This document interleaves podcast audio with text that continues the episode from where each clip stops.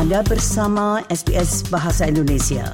Dapatkan lebih banyak lagi cerita bagus di sbs.com.au garis miring Indonesia. Pendengar, musim panas selalu ditandai dengan langit yang cerah dan cuaca hangat. Bagi banyak orang, ini merupakan perubahan yang disambut dengan baik setelah mengalami bulan-bulan yang dingin.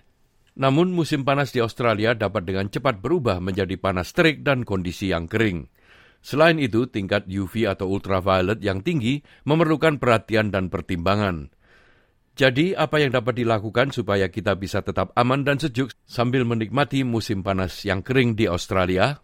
Berikut ini sebuah rangkuman mengenai hal tersebut yang disusun oleh Nicky Alfonso Gregorio. Saat cuaca hangat berkeringat adalah proses alami yang dialami oleh tubuh kita – Menurut Angelica Scott, dokter umum yang berbasis di Sydney, berkeringat adalah mekanisme tubuh untuk menyebarkan panas dan mengatur suhunya. Namun, saat cuaca sangat panas, tubuh dapat mengalami kondisi yang lebih parah seperti kelelahan akibat panas atau heat exhaustion, atau dalam kasus yang parah, serangan panas atau heat stroke. Kelelahan akibat panas atau heat exhaustion terjadi ketika tubuh kehilangan sejumlah besar garam dan air, terutama melalui keringat. Di sisi lain, heat stroke adalah kondisi yang jauh lebih serius. Kondisi ini dianggap darurat medis karena tubuh kehilangan kemampuannya untuk mengatur suhu internal. There are several signs that your body is having heat exhaustion. Normally, you have headaches. and also you feel hot of course and sweaty and you or sometimes people are sweating heavily they feel fatigued because your body and your brain is signaling your body that you know everything is slowing down they want to slow down everything because of how hot it is and then if that gets worse potentially lead to heat stroke which is a bit worse than the heat exhaustion Dr. Scott menekankan pentingnya peran tetap terhidrasi sepanjang hari sebagai tindakan pencegahan utama terhadap kelelahan akibat panas atau heat exhaustion maupun serangan panas atau heat stroke.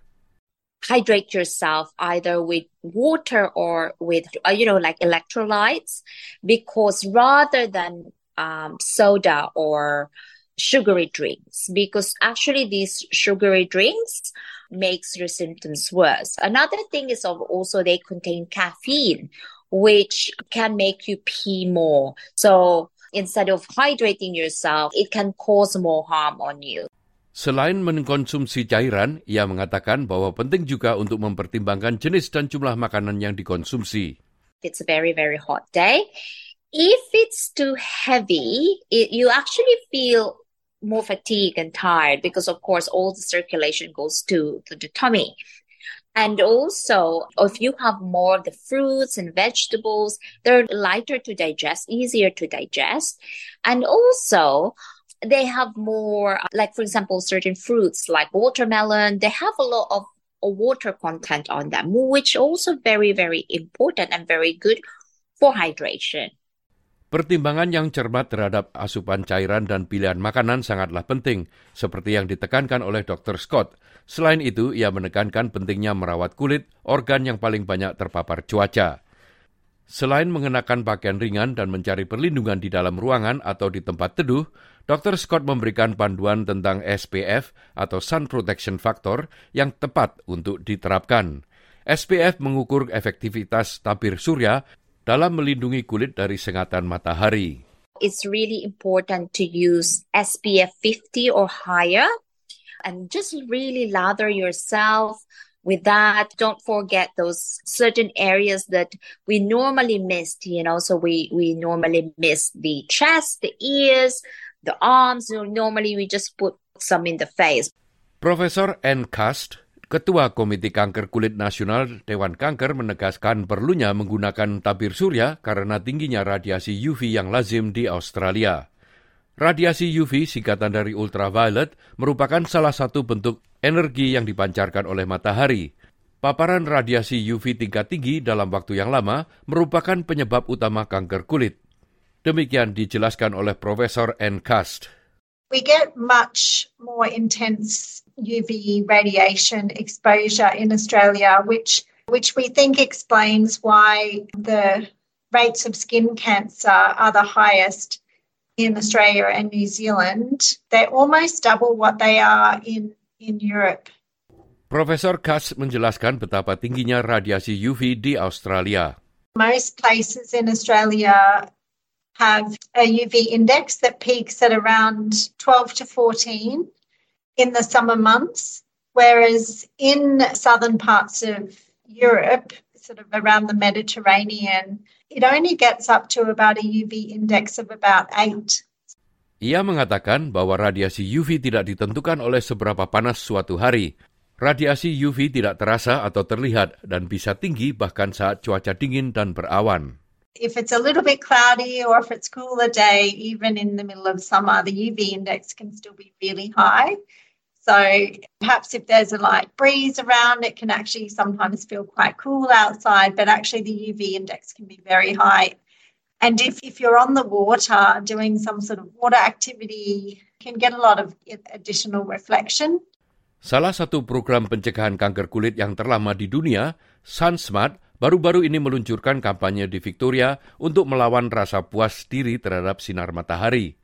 Kampanye yang diberi nama Jangan Biarkan Kanker Masuk ini berupaya mengatasi tren umum di mana masyarakat sering menggunakan pelindung sinar matahari saat mengunjungi pantai atau melakukan aktivitas di dekat air.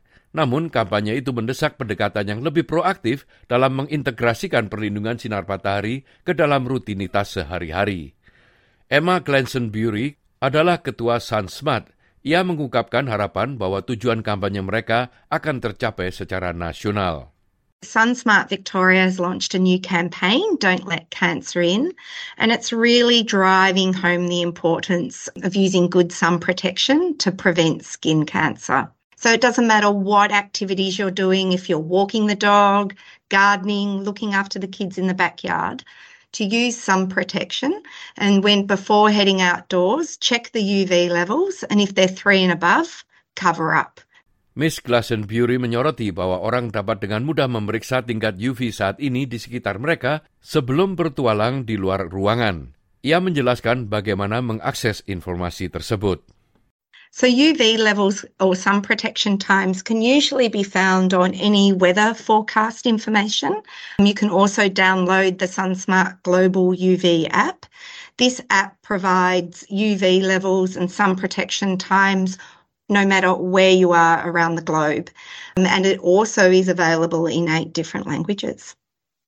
Dengan memahami tingkat UV dan cara tetap aman dan sejuk selama musim panas di Australia, Miss Glasbury mendorong masyarakat untuk menikmati penawaran musim ini sambil tetap memperhatikan langkah-langkah keselamatan. We live in a fantastic country with beautiful outdoor spaces, but with this comes some extreme UV levels, which can cause skin cancer. So we want people to enjoy the outdoors, but when the UV level hits three and above, to cover up. This includes using all five forms of sun protection, such as wearing protective clothing, a wide brim hat, sunglasses, applying sunscreen to parts of the skin that aren't covered by clothing, and seeking shade for extra protection. Demikianlah tadi sebuah rangkuman mengenai bagaimana tetap aman dan selamat selama musim panas di Australia dan menikmati terik matahari di musim panas ini. Rangkuman tadi disusun oleh Niki Alfonso Gregorio untuk SBS dan disampaikan oleh Ricky Kusumo. Sukai, berbagi, komentar. Ikuti SBS program Bahasa Indonesia di Facebook.